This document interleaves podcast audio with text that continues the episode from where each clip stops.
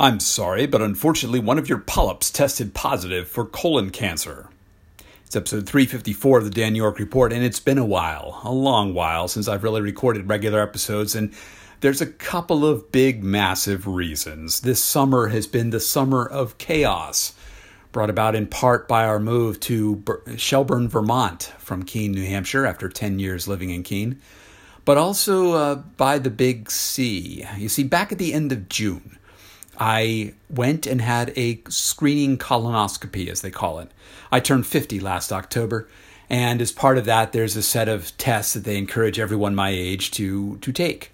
Actually, the American uh, Medical Association is now encouraging people as young as 45 to have colonoscopies. But anyway, at the, at the time, last year, the, the recommendation was 50. And I had a whole bunch of tests, all the kind of stuff to test how good you're in and how good of a health you're in, all that kind of stuff. And overall, I was great. But I had one more. I had this colonoscopy, and I think nobody gets very excited about doing it because the preparation is quite terrible. You have to drink a whole load of terrible chemicals, and I mean, they just taste bad. And you have to go and basically sit on the toilet for much of a day while you wind up flushing everything out of your system to go into a you know a doctor's office and have somebody stick a probe up your bottom. Now, I mean, the good news is you're sedated for that, so you don't actually feel any of that, and you come out the other side and everything's there. But I'd put this off for a good eight months or so, and then as we were getting prepared to go to Vermont, I struggled because I said, ah, I'll put it off until I get to, get to Vermont, find new doctors, do all that.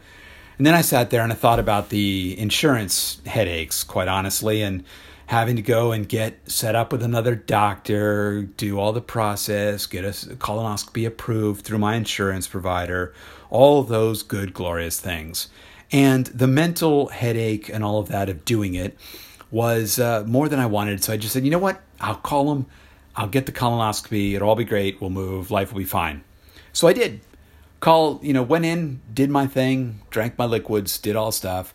And the doctor went in, looked through, came back and said, well, there were a couple of little small polyps, little growths, but uh, they all looked benign. Don't think there's much there.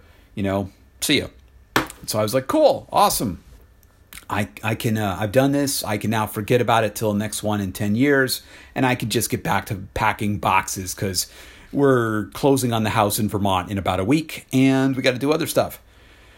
Well, two days later, four o'clock on a Friday afternoon, I get a call from the doctor who basically said, Well, I'm sorry to tell you that one of those polyps did, in fact, test positive for colon cancer.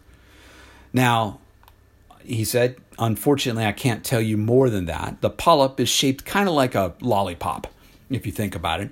And unfortunately, the, the cancer was, uh, was all the way from the like the, the main part of the lollipop down the stem and so he couldn't know whether it had spread anywhere else. So we arranged some tests to come back in the following week, everything else. Uh, Lori, my wife, and I were sitting there looking at each other saying, What the heck? We're supposed to close on the house in Shelburne, Vermont in a week. Do we do this? Do we pull the plug on the whole thing? What do we do?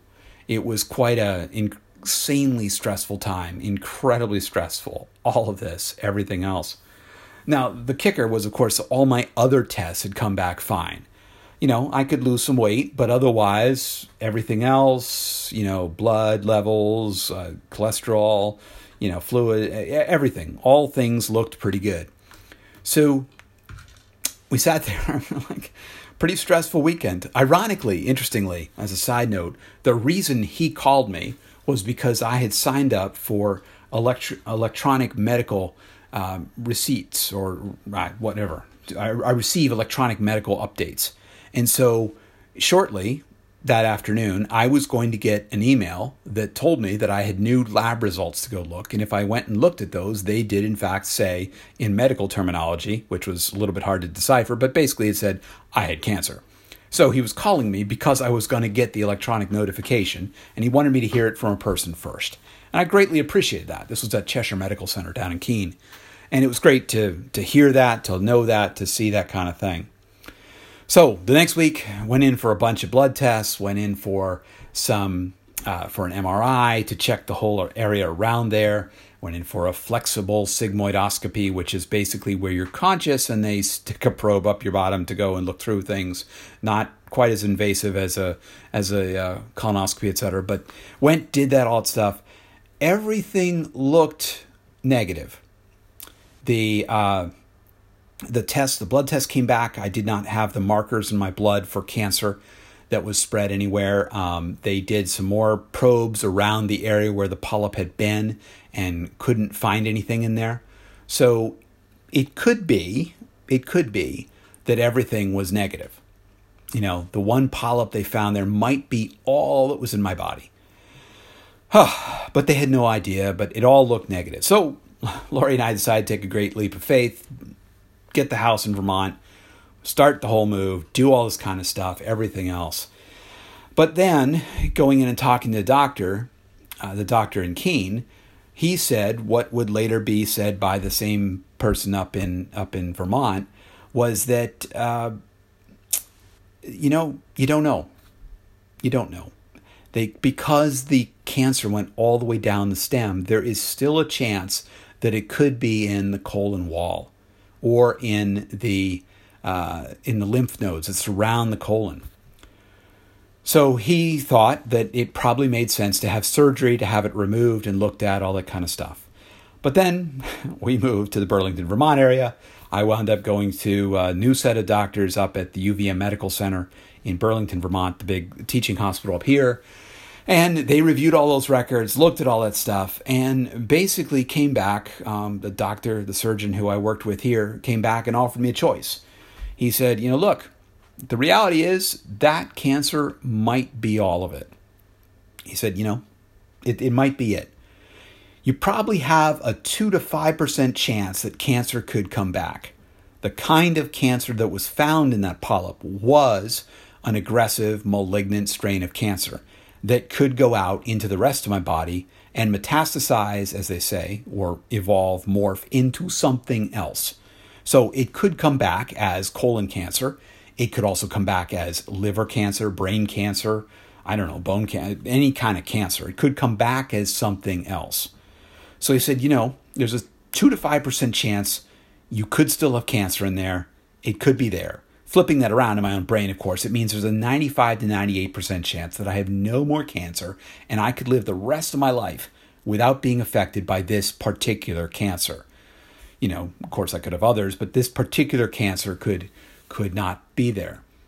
However, the other choice he said was, well, you can have surgery to remove the sigmoid, which I didn't even know I had until all this began, but it apparently is a name for the lower part of the colon not the part of the rectum where it connects to your your behind, you know, and that kind of thing, but it's between that and your the rest of your long intestine and everything else. All of which probably has other names which I don't know yet either. But anyway, the sigmoid part was there. He said, remove that, then they can go and completely test it, test the colon walls, test the surrounding lymph nodes, do all of that, and see if there's any more cancer.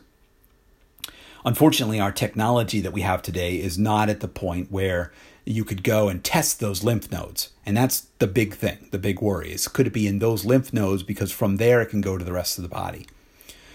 Now, of course, the challenge was there's a 2 to 3% chance that there could be complications with the surgery, and some of those could be quite nasty.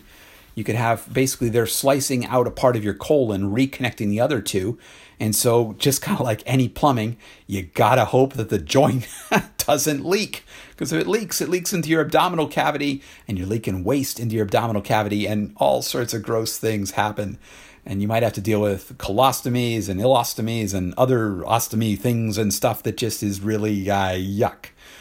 So I sat there, Lori and I, debating about what the heck were we going to do? What's the right path? What's to do this? Now, you know, some of you who know me for a while or have been listening know that my wife, Lori, went through breast cancer seven years ago, back in 2011. And breast cancer is uh, particularly invasive. It can live in your body. She killed her body with, with um, you know, chemotherapy, with Herceptin, with lots of different things that just brutally attacked and, and wrecked her body so that it could be as free of, of the cancer as possible but it still could come back. You never totally are free of breast cancer. It's always possibly there. The specter is always looming over us that it could come back in some way, and it could come back as liver cancer, bone cancer, brain cancer, whatever cancer. It's it's it's a beast. Breast cancer is you're never really cured of it. So we sat there and said, well, do we want to take the thing where we're take the choice where we're sitting there worrying about me too? Um, all indications, and my understanding is that with colon cancer, the good news is it doesn't spread quite as as strongly as breast cancer or as quickly. And so if they take it out, do that, remove it, test it, all of that, then um, we should have a pretty good solid uh, news. We should know. So after a lot of debate, because I've never done surgery, never really gone under general anesthesia, all of that kind of stuff, we decided that it was more the the potentially temporary pain and, and chaos of a surgery was worth it much more than living with that looming threat of colon cancer. So we did it. August 28th, I went in. I uh, was in there for the time. And now, this is September 3rd, 4th, actually. I'm back out. I'm at work. I'm doing all this. I actually came out about a day and a half or so later. I was in the hospital all day on Wednesday. And then Thursday morning, I was basically cleared to go and went home that midday or so. Um, you know, I there was a good bit of pain. It was not to trivialize it. It was hard. You know, they they did a lot of preventative things here uh, in advance with a lot of antibiotics. They did stuff with a morphine drip to go and make sure that I was, uh, or a morphine um, in- injection basically, and some other things to help me be uh, clear. And so far, knock on wood, I've been able to. That's our dog. Love it. Um, I've been able to go and uh, keep clear of pain just using Tylenol. I haven't had to get into narcotics or opioids or the other things which are the typical tools they use to go and manage it. So, you know, each day I've now been slowly learning, as everybody else who's ever had a surgery has learned in their own way, that each day is a small, is a series of small victories. You know, I was able to walk around the block the first day at an insanely slow pace. And then, you know, the next day I could walk around a little quicker. You know, now I'm walking around at a pretty much normal pace. The first day it was a struggle just to go and, and uh, well, the very first day I could hardly move and sit up.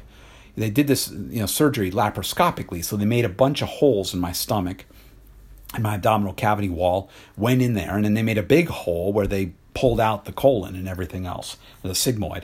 So, you know, I've got a whole bunch of metal staples and everything inside my stomach that will come out in 10 days or so. Hi, but uh, each day, a little bit more, a little bit more. I was able to walk, then I was able to go and, and drive the other day. We went for a little walk, took the ferry across Lake Champlain to Essex, New York. You know, was able to eat.